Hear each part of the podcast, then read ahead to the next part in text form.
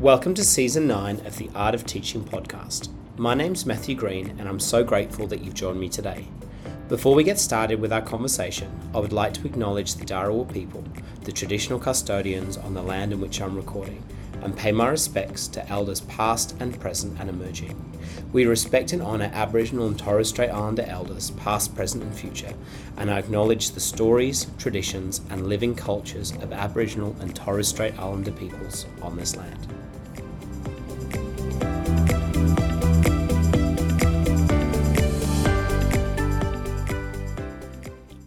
It's my pleasure to introduce you today to the brilliant Lauren Sayer. Lauren's recent roles have included Head of Education at the Royal Children's Hospital in Melbourne, where she championed the cause for world class pedagogy and continuous learning for those students who couldn't attend school in traditional settings. Lauren is now the Executive Director of Research and Innovation at Melbourne Girls Grammar School. She is developing best practices in learning technology and digital literacy and building an evidence base for future focused, evidence informed teaching and learning. I hope that you enjoy this wide ranging discussion with Lauren Sayer.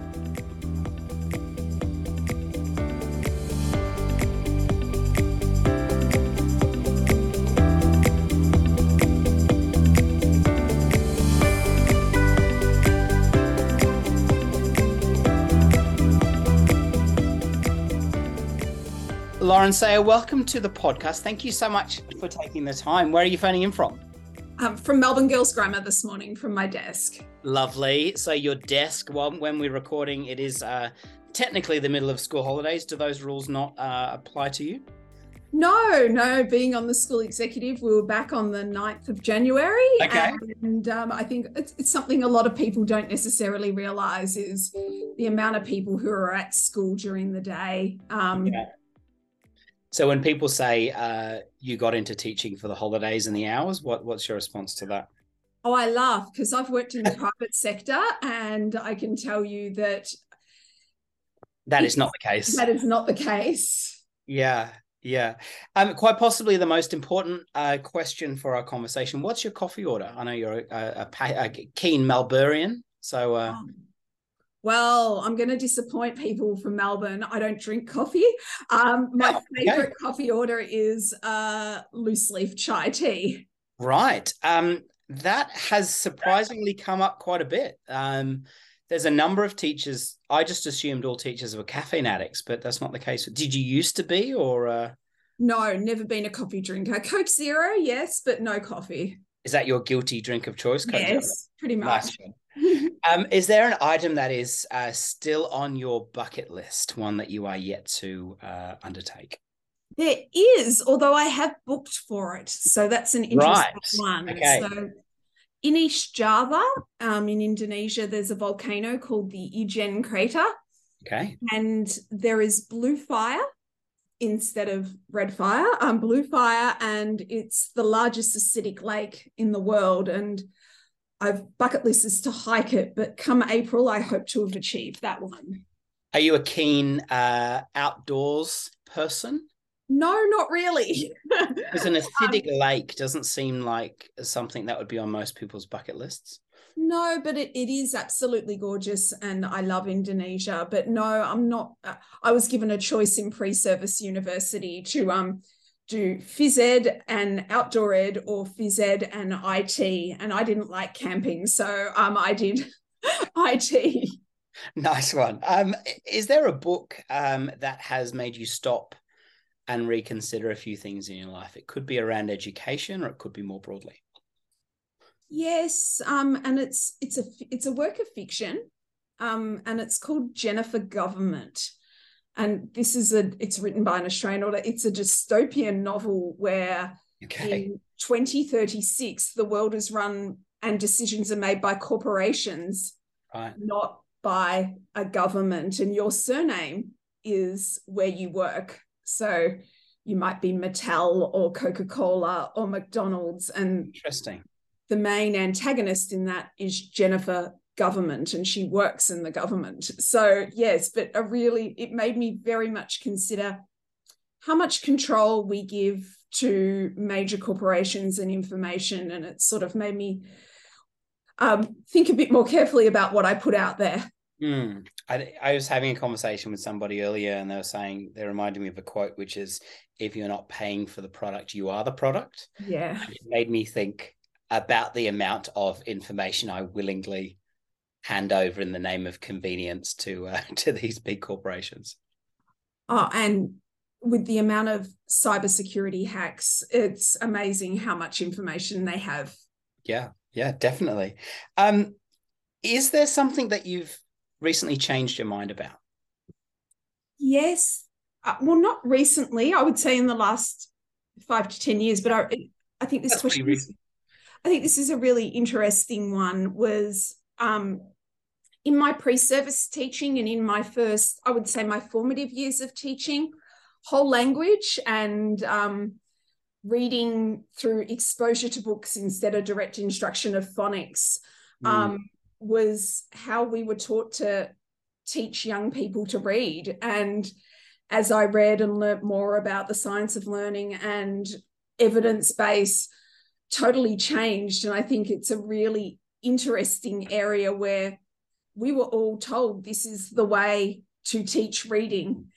And it wasn't how we learnt growing up, but we were told this is best practice. And you used to have people come into your classrooms and model, and we all set up classroom libraries in the hope that people would magically learn to read through exposure to books where really we needed to be teaching the sounds. And um, so I think the science of reading um, has really, I've, I've changed my mind about um, thankfully, I think, because it's great to see young people having success in reading where I saw so many people struggling.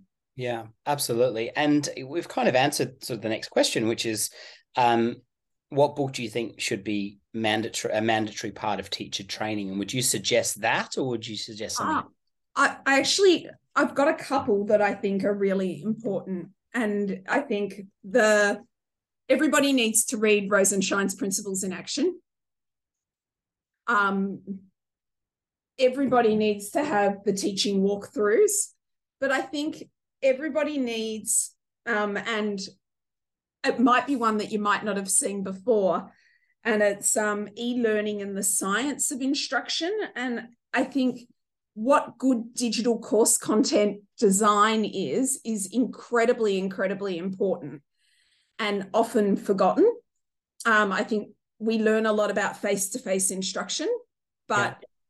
how to design an online course mm. where basically every single school has a learning management system. Wow. Something that I think people are expected to somehow learn via osmosis. And I think that yeah. it's really important that you learn what is a good online course yeah, and and it's so topical at the moment, isn't it? With with schools sort of emerging from um, lockdown. And I know Melbourne, uh, for those yeah. people who've been listening around the world, uh, Melbourne has had a particularly rough trot.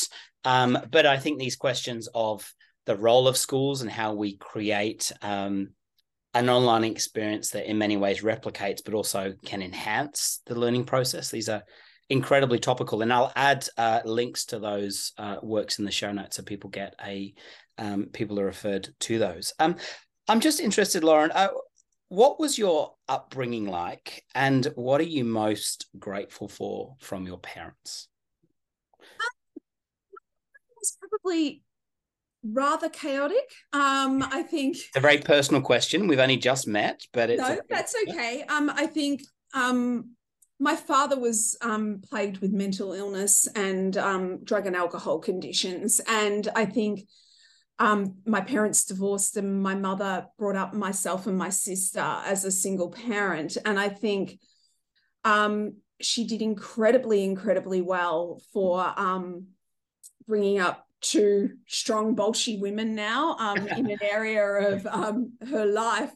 And I think I'm most grateful for for my parents was my mother's unwavering support of when all things seemed, you know, too hard she would always manage to make things and i think make things work. And i think it's wow. really um, single parents mothers or fathers often don't get the rewards but you know my mother would sometimes work two or three jobs to make sure that we could go on holidays. And um, i think you've got to make sure that there's a thankfulness and a gratefulness in that space. Yeah absolutely. And and so what was your um, relationship like with school? Um, because I, I I I'm also from a um, a single parent family, and for me, school was a I wouldn't say an escape, um, but it was a place that I just thrived and I loved, and I had this really incredible relationship with my teacher, and my parents both did a great job of I think of, of, of raising me on their own. But I had a I, I think I do think that that impacted my um, relationship to school and, te- and, and, and my teachers. Is that something which is similar to you, or what was your relationship like with your school? Oh, oh my relationship it, it, was a bit fraught. I think I I did I did well, but I would say it was an interesting thing. At the time, I went to Victoria's largest state school. Okay. Um, so it was easy to be a number in a very very large state right. school. Um, and I I sort of sat under the radar and it was I, I, did well. I, I was school captain in my final year and school was great in that space but i don't think i hit my full potential. And i think the interesting bit of that is at two years ago i was formally diagnosed with adhd and it was quite an interesting thing of going through school reports and looking at them. And um, you sort of look and now I know there's a lot of women who have been women have traditionally been underdiagnosed in yes. this space. And it's a really funny thing of all of the warning signs as an educator were there, but I wasn't a disruptive student. So therefore I would have never hit the radar in terms of um, anything different. But it's it's I think my school did the best they could with in a really, really multicultural area. Um, with I think we were at a seven to 12 school. We were two and a half thousand students in the 90s. It was huge. Yeah. Yeah. Yeah. That, I mean, that is immense. Um, you, you must have done something though to stand out in, in, in some way, because obviously becoming a school captain is, um, is a huge achievement. So what were you like at school? And, and did you ever sort of think you would be in the position that you are now? Um, leading a yeah it's cool. um no i don't look i suppose for people on the outside probably i was on school council in my final two years and i think understanding the decision making structures of schools was very very powerful. I think what was i like at school? A bit like i am now i was never short of a few words and um, didn't mind getting up and holding the microphone in that space. But i think yeah did I think I would go back into schools? Um, probably not, but um, I think if I go back further, and I had the most amazing primary school, and that was where I started my teaching career. So I think my years in primary school probably um, wow. totally made me go, "Oh yes, I could see myself back here." Wow, that's that's that's really interesting, and was there a thinking back to primary school or, or, or even to high school like was there a, a teacher that had a particular impact uh, on your life? And um, and why? And that doesn't need to necessarily be a positive impact. I mean some people have talked about how teachers made them feel when they got things wrong or when they yeah but was there a teacher that had an impact in your life? Um I don't think in my schooling, in, as a pre-service teacher, there was a leader who had a huge impact on my life. Right. Um, and and I think that was incredibly. But I, I think as a, I think I just had teachers who were easy to talk to, believed in me, and um. But it's funny. I've often reflected: was there that standout teacher for me? And no, there wasn't. But there were there were a community of great people, and right. I think that that's an important thing. Yeah, and we'll definitely touch on that about how do you um, uh, create a community of uh, or a school community, a thriving school community. But what was it about your early career teacher, mentor, or supervisor that had a particular impact on you? And and have you tried to kind of emulate any of that in your own leadership? Oh, some of it I have, but not all of, and I think it'll yeah. be aware when I tell you. So, yes. um, I was an early career teacher in a primary school, and I, to this day I can't remember, but I, I said some. I've obviously said something wrong, and I ended up in the principal's office. Oh dear, yeah. And he said to me, "Oh, Lauren, you give me a few headaches. What are some of you know? How can you, how can you fix this?" And he said, "There's two types of teachers that are there." And he's like, there's you, and then there's the teacher upstairs. The teacher upstairs will never ever cause me any issues. She's brilliant. And then there's you. And by this stage, I'm crying, absolutely crying. And um, that was, and then he said, and you'll give me grief. You'll give me, and you'll be in my office more than once. And I went, okay, bawling my eyes out. And he was very assume, you know, huge man. And then the next bit I think was the important bit. And he said, but you know what's different, Lauren? You're you're going to go home tonight. You're going to have a cry. You're going to, you know. And he goes, but you're going to wake up tomorrow morning and you're going to be better than you were yesterday. And he wow. said, You're going to keep on becoming better and you're going to keep on making mistakes. And he said, So, and he said, Where other teachers won't make all the mistakes you make, but they won't get any better ever. So I think what he did that was incredibly powerful was give me a safe space where I could make mistakes, but show me that as long as I'm in learning and improving from those, I will become brilliant. And I think that stays with me whenever I have these setbacks in, in, where I go, oh my gosh, I shouldn't have said that. I shouldn't have done that. I go, okay, so what's the learning and how can I get better? I think there's so much in that, isn't it? About like, I mean, we've all had those days in as teachers, as leaders, where we go, "Oh my gosh, that I didn't see that one coming, or that didn't turn out in any way like I thought it would." And um, I know one of one of my strengths is that I just keep turning up. Like mm-hmm. I will just keep turning up. I can go home. I can have a cry. I can have a glass of wine. I can have a complain to someone. But then the next day, you get up and you do your job.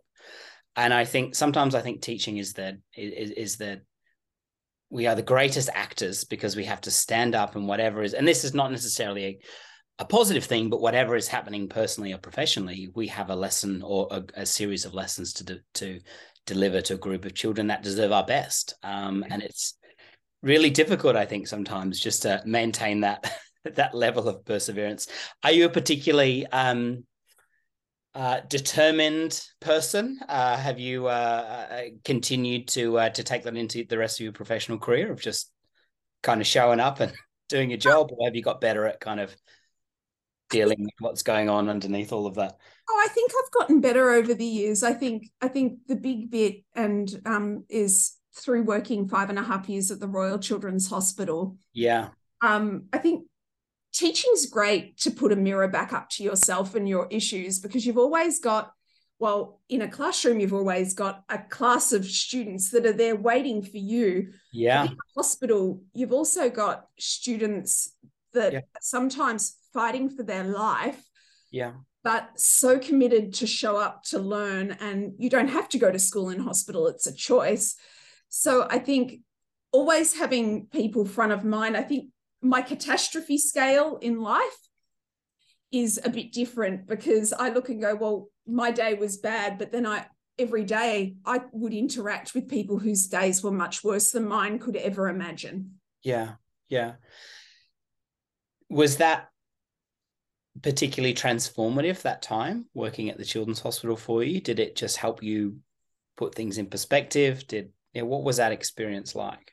I think it made me understand the power of education beyond schooling. And I think that's a strange, yeah, yeah of how important education is beyond what a school is and the power of teachers to provide not just learning through curriculum, but actually to provide what is a whole life. And I think it's a really interesting bit because mm-hmm. in a hospital, teachers are nice to have but you're not necessary because the first the primary thing is to make sure that someone is healthy enough to to leave. But what you what we had there was over two and a half thousand students every year who came in that wanted to keep on learning no matter what was going on. And that would include students in palliative care who we're never going to get out of the hospital, but still, you spoke earlier, Matthew, of showing up. These are kids that would show up yeah. to class every day and they had two months to live. And I think you look at that and go, well, how powerful is your job if you've got yeah. people who do that by choice every day? And I think it was transformative because I saw what education offered. And a young patient once said, and I, stays with me forever of every day 20 or 30 people come into my hospital room and do something to me.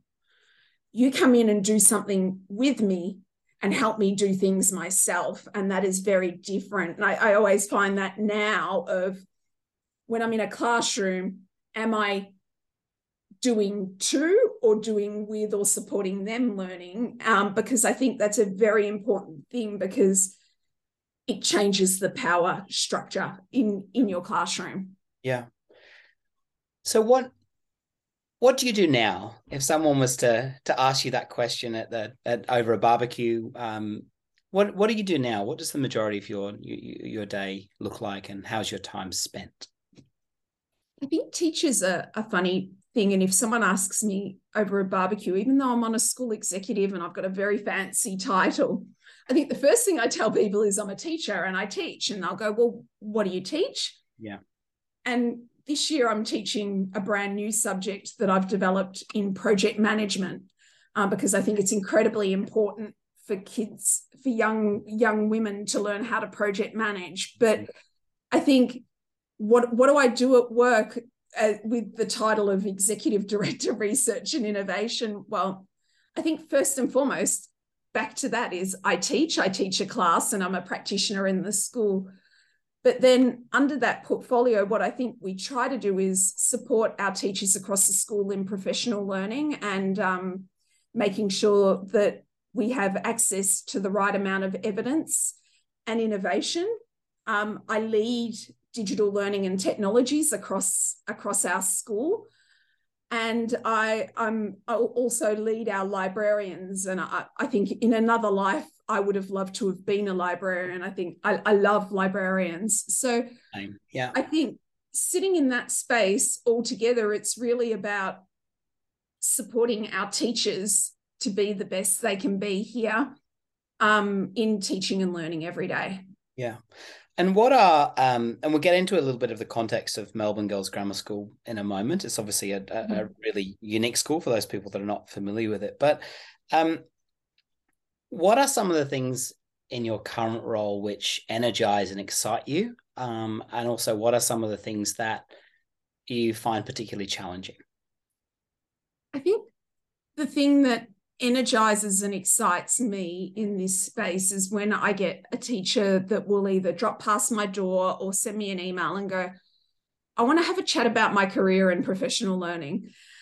And it can be such a wide reaching discussion of where where they're interested in where they want to go in in their in their teaching and learning career and their career in schools i think that's really exciting i think the innovation aspect of my role i thrive in of actually preparing stuff at the moment around ai and chat gpt and where we sit yeah. in that space and you know building new subjects and building new pathways and developing partnerships with other organizations to develop credentials in the school. I think that what do I find challenging? Um, I think sometimes, and it was a big learning curve for me here.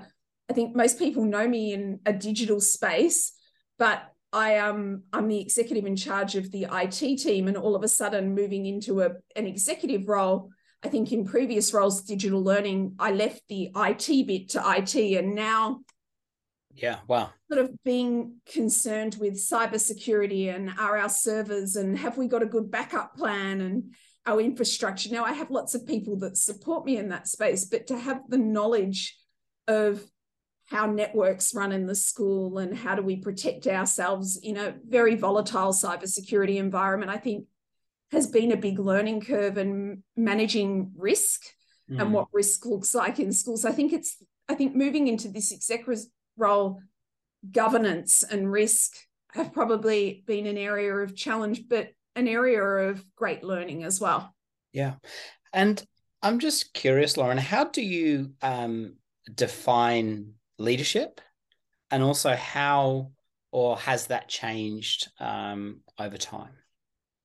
you mentioned sort of the spontaneity of having someone kind of pop in and, and have a conversation and um, that for me um, seems like that hasn't always been that approachability hasn't always been the focus in leadership. But but what are some of your thoughts on what leadership means and and how has that changed over time, if it has at all? I think there's so many out there definitions of leadership that it's a really interesting question you've got. I think yeah. for me, it's a very broad, it's a whole podcast series in itself, that one. Yeah. I think for me, leadership's really around having a network of people that you support and that support you. And I think that's a really interesting bit of that sort of, I think it's being able to support others and be but whilst being able to achieve great things in your in your practice yourself i think it's I, I, suppose i subscribe very much to that servant leader of how do i help others be the best they can be? And then not what do i get from that? What do i learn from that as a result? I think is a really important question in my life of that. And i think i'm most proud in leadership of the informal leadership the people who reach out and say hey can you help me with this? Or i get people who approach me on twitter of can i can i see that? I think that's to me what leadership is. I think the formal leadership which comes with the job title um, doesn't get me up as much each morning. Yeah i i, I think yeah there, there's so many different um, layers to leadership. I think that's really important. Um how do you kind of and keep your feet in both camps, so to speak. I mean, obviously, your your core business is a class or a teacher. You talk about that. So you're saying that's the way that you introduce yourself. It's all about the students, but you're also, of course, wearing that much sort of broader leadership hat. So how do you make sure you're both you're doing both of those roles well. And I know for me, uh, uh, quite often I feel like I'm either being a great classroom teacher or not a very good leader. And other times I feel like I'm being a really good leader, but not a great classroom teacher. Uh, do you struggle with that, or have you got that kind of down pat pretty well? I don't think I've got it down pat pretty well. Um, I think I sometimes can really struggle with it. The hard part in that space really is making sure that as a leader you're you're available when you can be but i think it's being visible of all the other work that you have to do and making sure that people understand all the different portfolios because that's a really hard thing is i think people I, I always worry and today's not a school day but you know door closed on the computer. Totally what's, yeah. what what's she doing in there? Yeah. And it might be you know an IT, it could be one of many, many things. But I think being really visible about what we're doing is incredibly important because otherwise it might be, oh, she's forever in her office, she's never approachable. What What is she in trouble? Or like, yeah. Yeah. That's that's where it gets a lot harder. And I think of making sure that, yeah, but I, I also think still having a class and teaching also grounds what you do. Um, because I think kids are pretty good at pulling you back to ground, you know, of how it works. And I think especially our our students at Melbourne Girls, I think they're very confident, amazing young women. And if you're waffling on about something that necessarily isn't where we need to be, they'll tell you. And I love that about our girls here in that space. And I think and our teachers are, are like that as well. So I think making sure that you're forever having conversations at all levels, not just with your executive peers, keeps you grounded. Yeah, and this is a, a, a p- pretty personal question. Um, but but what do you think your um, the people that you lead would say about your leadership style? Like if i had the opportunity and i haven't spoken to anybody um, uh, but if i had the opportunity to have a conversation and ask them about you as a leader what do you think they would they would say to that? Um, i think i think they would say almost if we go right back to your question with what i was like as a student i think sometimes i can talk a little too much and be be a little too verbose and i think that that would still come up. I think people would say that I have my heart in what I do. And I think the other thing people would say now, Matthew, this could be good or bad. So I think in person is um, you always know what Lauren's thinking. She's not a good liar.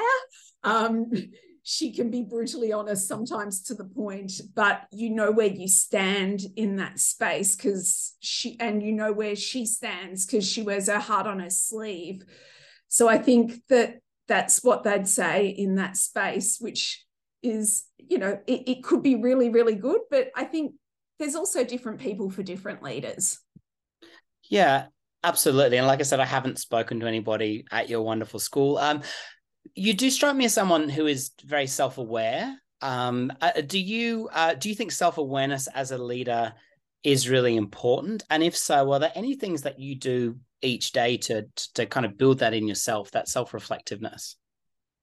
I think it's incredibly important. And I think one of the things that I always try to do, and I think it's one of my goals this year, is to make sure I ask more people about this. And that is how did that go? What can I do better? And actually, always asking. I've always asked students that, but I think it's really important to make sure. And I know you've spoken to Ashley Pratt previously yes. here before, and I've asked him, you know, how did that go and getting that feedback? But I think I've got people who I can trust here who'll go, that went really well, or I'm not sure that went down so well. Um, have you thought of doing it another way? I think self awareness is incredibly important. I think the hard bit of it is um, making sure that you do it in a way that you don't end up diminishing yourself. And I had a teacher, I presented at the end of last year at a conference, and people came up to me afterwards and gave amazing compliments of how wonderful it was. And my first reaction was, oh no, it wasn't that good, and I could have done better, and I could have done this, and I could have done that. And a teacher who I highly respect goes, Can you stop diminishing yourself? That was amazing, and just own it. And I think it was an important bit that self awareness goes both ways, but I would say I'd probably always lean to being more critical rather than patting myself on the back. And I think that teachers often with self-awareness will do that they can tell you 10 things that they need to get better at but if you ask them what they were really good at i would struggle and i think that's a an interesting bit around self-awareness and educators that's a that's a common um that seems to be a common thread in the people that I've spoken to. And, and for me, what has been one of the many things that's been so fascinating about running this podcast is that people that I ad, ad, truly admire and are, are, huge fans of their work, such as yourselves, they are still struggling with the same things that we're all struggling with, which is self doubt, the feeling that we're not doing enough, the feeling that our job is never done. Um, what why do you think that is? Is it, have we made it sort of uh, too much about the students and we fail to acknowledge when we have done a good job, or is it just? Do you think it's just a broader profession thing, or what do you think teachers are just not great at taking credit for the amazing work that they do? Uh, I think it's a bit of an education thing. I also think it's a bit of an Australian I thing. Agree, yeah. Because I think there's the tall poppy syndrome of if you stick your head up too high, someone will cut you down. And I remember working for a technology company and presenting in America. And it was like being part of a cheerleading camp. You know, Americans were like, this is amazing. And everyone and everybody sort of lifted each other up. And I don't know yeah. whether it was because that was the American nature. Where in Australia, I think we're very good at sort of diminishing what we do. I think the other thing as a profession is we don't necessarily talk about our struggles that often publicly in forums that are not like this in a podcast or something like that. So I don't think we ever, you know, I think you wouldn't see many people on Twitter every afternoon going, Gosh, I just had this horrible lesson. And how did this go? You see, Oh my gosh, I had this wonderful lesson and it went fantastic. So I think you curated social media and yeah. technology and you, you hear the good things. And sometimes you go, Oh, my life isn't like that all the time. Maybe there's it, it is a sort of an interesting thing where we we share the great things, but I, I don't think as a profession we talk openly about how hard some things are sometimes. Yeah, absolutely. I remember many years ago. Um, I mean, there's so many great uh, Instagram teacher accounts and following these like people who are doing amazing things. And I'm sure they were, but I remember looking at it going, wow, that wall display is just amazing. Look how engaged those kids look. And I just had a student that had vomited on my shoes, and I found a sandwich in a cupboard that had been there for six weeks. And it was, I just remember like, I think I just burst into tears because I, I, remember for so long thinking I must just be doing such a terrible job. But it's the whole way that we it's a whole saying that we we tend to um, compare our everyday with other people's highlight reels, and mm-hmm. it's just it's difficult. And when you're scrolling through in the middle of the night and you're feeling particularly bad or you've had a rough conversation, um, it's very easy to to look at that curated content and think I'm doing a terrible job. Um, but um, I think you're so right. The more conversations we have like these, which talk about the incredible privilege of our profession, but also the reality of it. I mean, it's it's it's tricky. Um, it's really really tricky. Yeah, it's it. I think, and we don't we don't often talk about those things, and then it's it's either these or then, you know, you're almost in an interview perspective and you're like where they'll go so tell us about a difficult conversation you have and you're like oh okay now i think we all have those multiple times a day but making sure that we talk about it as part of our practice is mm-hmm. is incredibly important i remember really struggling to um, write an application for my first leadership position which was gosh probably seven years ago now and i i never wanted to be that teacher that just did things to put on their resume because it sort of felt inauthentic. But I even found the process of sort of talking explicitly about what you did and the impact that you had really difficult because I like to think that I've always kept it about the kids, but to go for promotion almost seemed almost seems selfish. I know, look, that sounds crazy, but it, it seemed like I was sort of losing my heart and my soul somewhere along the way. But um, yeah, what are your your, your thoughts on that? I, I think I think we need, to get to, better at it. oh, I think we need to make sure. I don't think you get into schooling and to be um, famous or be an influencer right. or, or, garnish your CV. It's a really interesting thing. Of I've, I've heard people say, "Or oh, we're only doing this to make the school or the person look good." I don't think you get into education for that. You'd go and work in private in the private sector because I know that when I worked in the private sector, the more you worked, the more you got paid. Like yeah. It was incredibly tangible. The more you traveled, the more you did this. Now I made a really definite decision to come back to schooling. And I think we need to get better at understanding. And I think people, all teachers need to realize no, you're not going to get any higher in your career by dragging someone else down. That's right. And this is forgotten so much. Whenever I hear of a teacher going, oh, or, or pointing the finger of, oh, that person's doing this or that person's doing that. And I'm like, what do you want out of that discussion? I, I see, I think it's a really interesting bit because it's we're never ever diminishing someone else is never going to make us feel better or get any higher on our resume you know of how it works and i think it's often forgotten in schools and i think you see so many tv programs in the media and sort of you look at suits and law and order or any of those and they're sort of cutthroat shows where you where people will all of a sudden pull someone else down and end up in their spots. That's not how schools work. They're communities. And we only work through lifting each other up where we all get better. And I think that sometimes gets forgotten in schools. I think when, especially around promotions where you're going for something, but really, uh, like, let's let's be really honest here. So you, you go for that promotion. I, I can't think of any promotion in my whole career where I've gone, oh my gosh, that's amazing. The amount of pay I'm getting is going to equal the amount of extra work and and no that's not how schools schools run off goodwill and that's and and a community. So whilst there might be a pay bump there's a work bump as well that would definitely be double the pay bump. So i think we've got to get better at lifting each other up in that space. Yeah. Do you think you have balance in your life? Is there such a thing uh, in your role? Should like, we be striving for balance?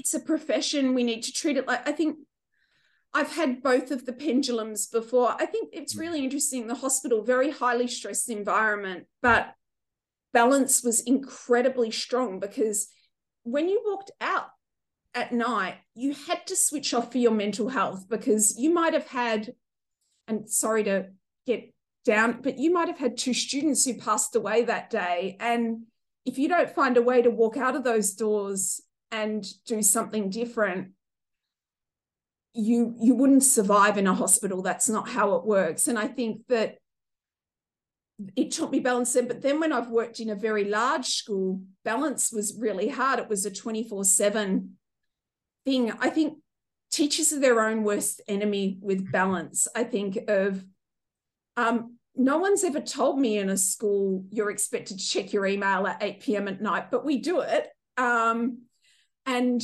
you know we don't have to respond at four in the morning while we're awake but sometimes people we do it. And i think it's very very important to make sure that we find our own balance in this space because it, is us. And i think during the pandemic at melbourne girls grammar we implemented office hours 7.30 till 5.30 7.30 till 6.30 after those hours we aim as much as possible not to send emails.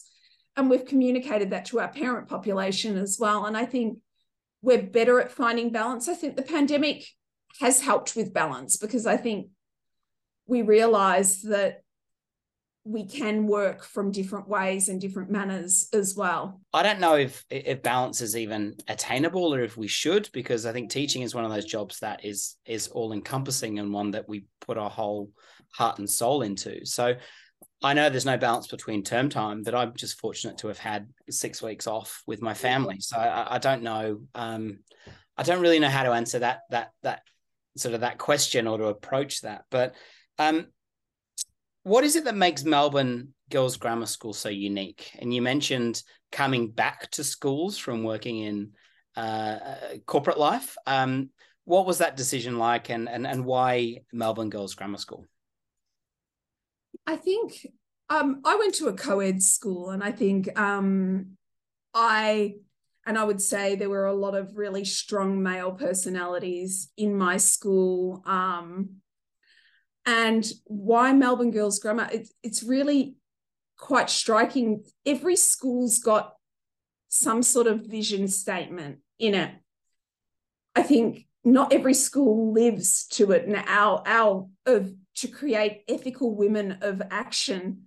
I see our girls do this every day, and I look at them and I'm in awe of them every day because I'm like, I wish I was like that when I was in high school. I wish I was that confident. I wish I said yes to everything that I could. And I wish I was here before school playing sport, after school doing debating. And I think what our girls are amazing at and what makes it very unique is every opportunity that they get, they take and they take it to the fullest level. So our school captain last year she had an opinion piece in the age about every three weeks but she took that and she grabbed that with both hands and went i have a voice. I'm going to write to the media about what i think is very important.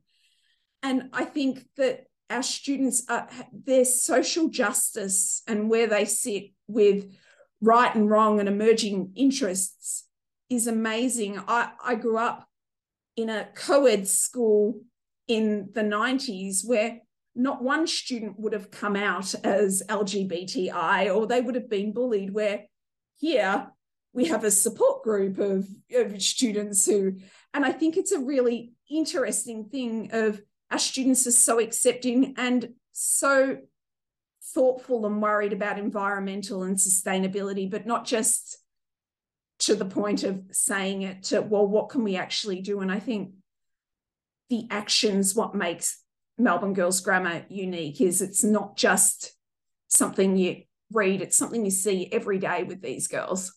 Yeah, I love that. That's it's so inspiring and so wonderful to see how society has changed. Um, and it seems so much so that in um, Melbourne Girls Grammar that that it's driven so much by the students, which is really wonderful. Um, I'm a dad to two very strong-minded uh, daughters. You can hear one of them uh, in the background.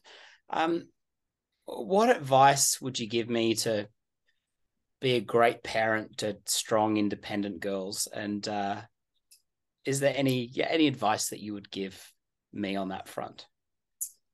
Uh, I think I think the advice is I think be great advocates for your children. And I think the other thing, if I look at girls who are here that are amazing, one of the things that's really important that we don't often look at is sometimes to get out of their way and let them do what they what they want to do. We've got an amazing girl who finished year 12 last year and her passion was cyber security.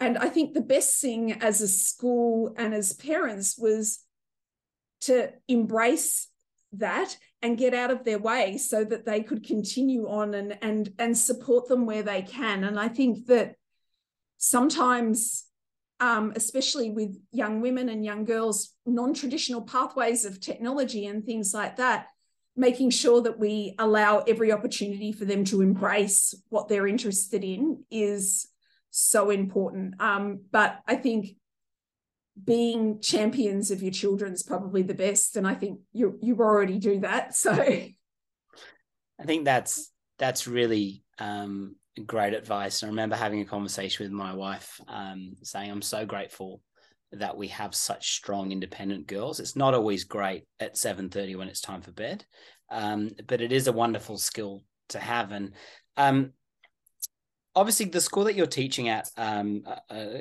is respectfully a, a, really privileged school, and there are these incredible opportunities um, for um, uh, for young people for advocacy and to be able to help shape the culture um, and the direction of the school. Um, what would you say to teachers that are working in uh, maybe less fortunate settings about how they could create opportunities for um, advocacy or create opportunities for um, for students to be drivers of their own learning um, because not everybody uh, respectfully has that access.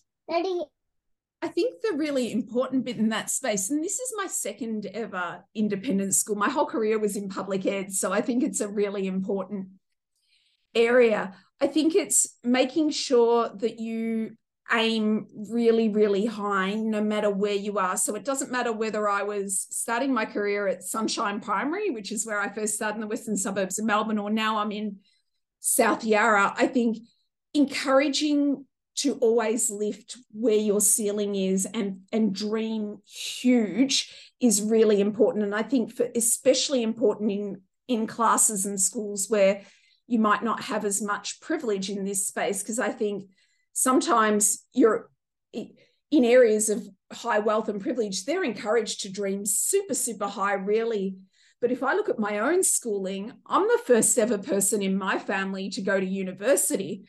Um, but you've got to dream bigger than that. And I think making sure that you do that. And if you've got that student in your school that wants to, I think the worst thing that can happen is where someone will say, I want to become a doctor, and that, oh, well, no, let's measure that. Well, you know, maybe become a nurse instead. And I've seen that in schools, and it breaks my heart where I think let's make sure we aim really, really high.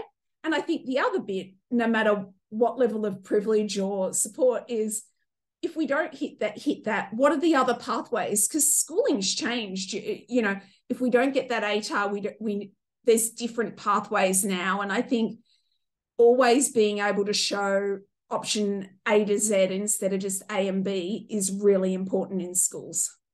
And I think there will always be challenges, whether you are fortunate to um, attend a, um, uh, schools with opportunities or schools with with. There will always be these challenges, and I think it's important to um, to identify that and just take the time to actually listen to the students. And and I was reading a quote um, yesterday, and forgive me for not knowing where it's from, um, but it was saying that that education is one of the only professions where we don't consult the client, which is the student and actually ask them. And I know some people are doing that, but it just really made me think. I mean, we have all these ideas of what we should do and what should what schools should look like, but quite often we forget to ask the people that are actually subject to these decisions. Um, oh, I, I think, and one of the reasons that I fell in love with Melbourne Girls Grammar from the start was there was a student on my executive recruitment panel who I think asked the best questions on the panel, and I think that that's part of making sure that we do we do that, and as we develop curriculum, making sure that we do that with the students. Yeah, and I have the privilege of working um, uh, in the government section in uh, sector, sorry, in New South Wales, and um, I know my wonderful principal who is phenomenal. Um, she does that as well. She has a student representative um, on all of the panels, and I'd never even considered that. But instead of talking about involving students, actually doing it is a is a really powerful thing, and they would get equal say and equal contribution. And and and um, it's it's not only a gesture; it's something which is so incredibly powerful, I think, and important. And um, Lauren, on that sort of following that thread, um, how do we like create that thriving culture in our schools? Um, you mentioned a few um, of your approaches to leadership about being open and transparent and honest, but um, how do we sort of how do you sort of build that culture in the school that you're at? I think how we how we build it is um, I think it's it's a it's a it's a bit of a tightrope of making sure that we set our goals and we have our frameworks and structures in place but we also remember that we're human and we have fun and i think that's one of the big things that almost got a bit lost in the pandemic and then in staff professional learning so one of the things i implemented last year was what was called the mggs fun day which is a staff development day all about connecting with each other as a community. And FUN stands for freedom, understanding, and networking.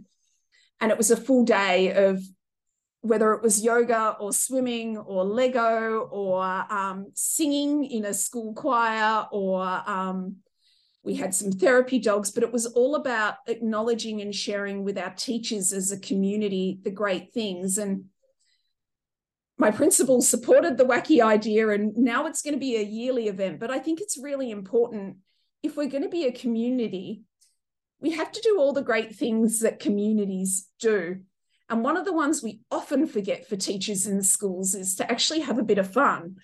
And it's something i think in leadership we don't talk about enough. We sort of go oh well a community is about honesty leading from the front and curriculum and all of that. But we all want to work somewhere where we're valued and where and we we know the people on a personal network. That's what gets us up in the morning the students and the fact that we're part of a community and we love it. And i think it's really really important to make sure that when we're building a community we remember that humans are social social creatures and we allow time dedicated time we don't apologize for it either to have some fun and to connect on a different level. Yeah, I, I think that's so um, that that that's that's essential, um, and it's it's really cool to hear that. Like we we do something similar um, where we have staff, we have space in our staff development days just to get to know each other, and it's not sort of the tokenistic icebreaker. It's just fun and it's enjoyable, and um, yeah, it's really great to hear that um, that you're building that culture where people actually want to come to work. And I'll um, I'll keep an eye on the jobs page and see when you guys are hiring because it sounds like a great staff development day. Um, I was just wondering, and I want to be respectful of your time, Lauren. I know you're in the middle of a a work day, but um, in closing, um, if I was sitting down with you and I was about to embark on a a career in education, and we were having a coffee, or in your case, a a, a tea, I believe it was. Yeah. Um, what advice would you give me? I think it's to find your tribe and and and find people and embrace the mistakes that you make and to learn from it but i think i think a bit similar to um podcasts if I've seen someone who I who's an amazing speaker, I always I've always go up to them afterwards and go, "Hey, can I can I stay in contact?" I've never had anyone say no to me ever, and I think the education profession is one of the most generous professions ever, but we don't go and ask people for help. I've never ever, we wait for someone to offer. And even the other day, I said, Oh, I'm working on this resource about ChatGTP. And someone wrote back, Can I have a look? And I'm like, Of course you can. And then someone else went, Well, can I? And I'm like, Oh, it's nothing special, but of course. But I think we've got, I think my biggest advice is don't be afraid to ask because ask for help, ask for curriculum, because I've never ever had anyone say no when I've said, Hey, can I have a look or can I borrow that? And I've never said no when someone said, Oh, that sounds really good. Could you talk me through it? And I think that's the best advice I could give. I, I couldn't agree more. And like I said, the um, the only reason why um, this podcast has continued to gather momentum is because of the the generosity of people like yourself and also the education community. We are whether you are public, private, independent, uh, whether you're at different states or different countries around the world. There's this sort of there's this willingness to help each other, and I think if I could offer myself any advice from my early career, would be just to just to ask because we're we we want to help. You know, like uh, yeah. And you never know where it'll go, and I think that's really important. And I think it's you know, I, I've now been married 14 years, and it was as a result of a question on Twitter. So, of a morning, somebody at the time sent a message, my husband actually, but said, Could someone remind me to get contact lens solution? And in the afternoon, for some random reason, I reminded him. And then he sent me a message and said, That was really nice. Could I take you out for a coffee?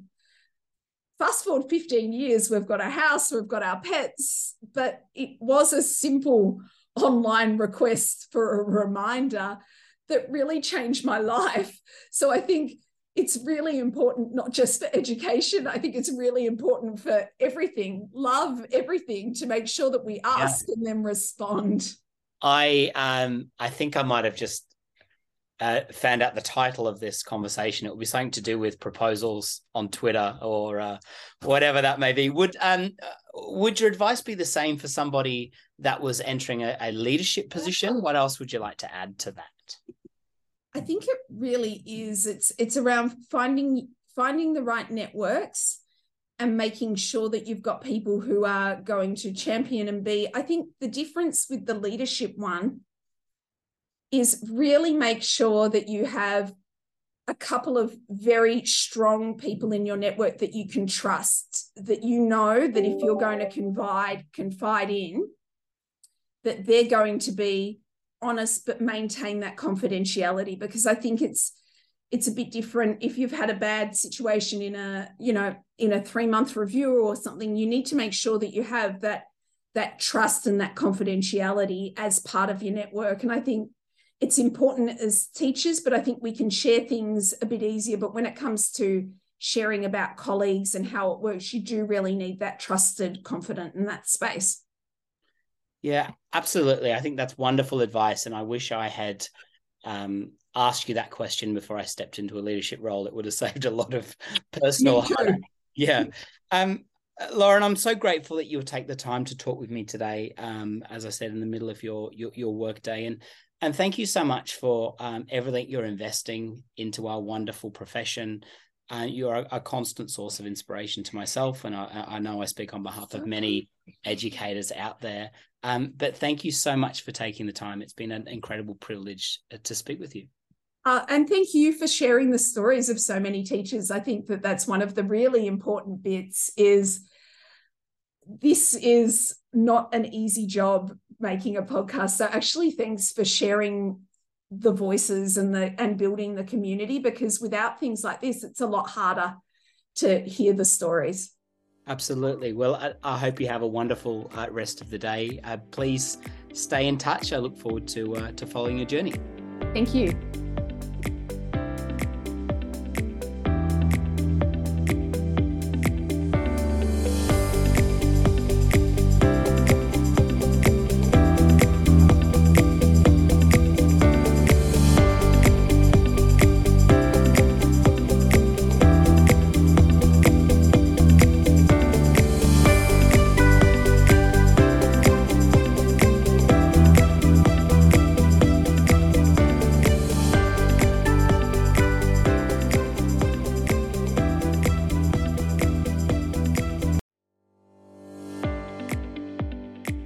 Thank you for taking the time to listen to the Art of Teaching podcast today. I hope that you, like me, got some valuable insights out of our discussions. For show notes, please visit theartofteachingpodcast.com. And I've also created a private Facebook group where we continue the discussion there. The link will be in the show notes. Thanks again for listening and can't wait to see you for next week's episode.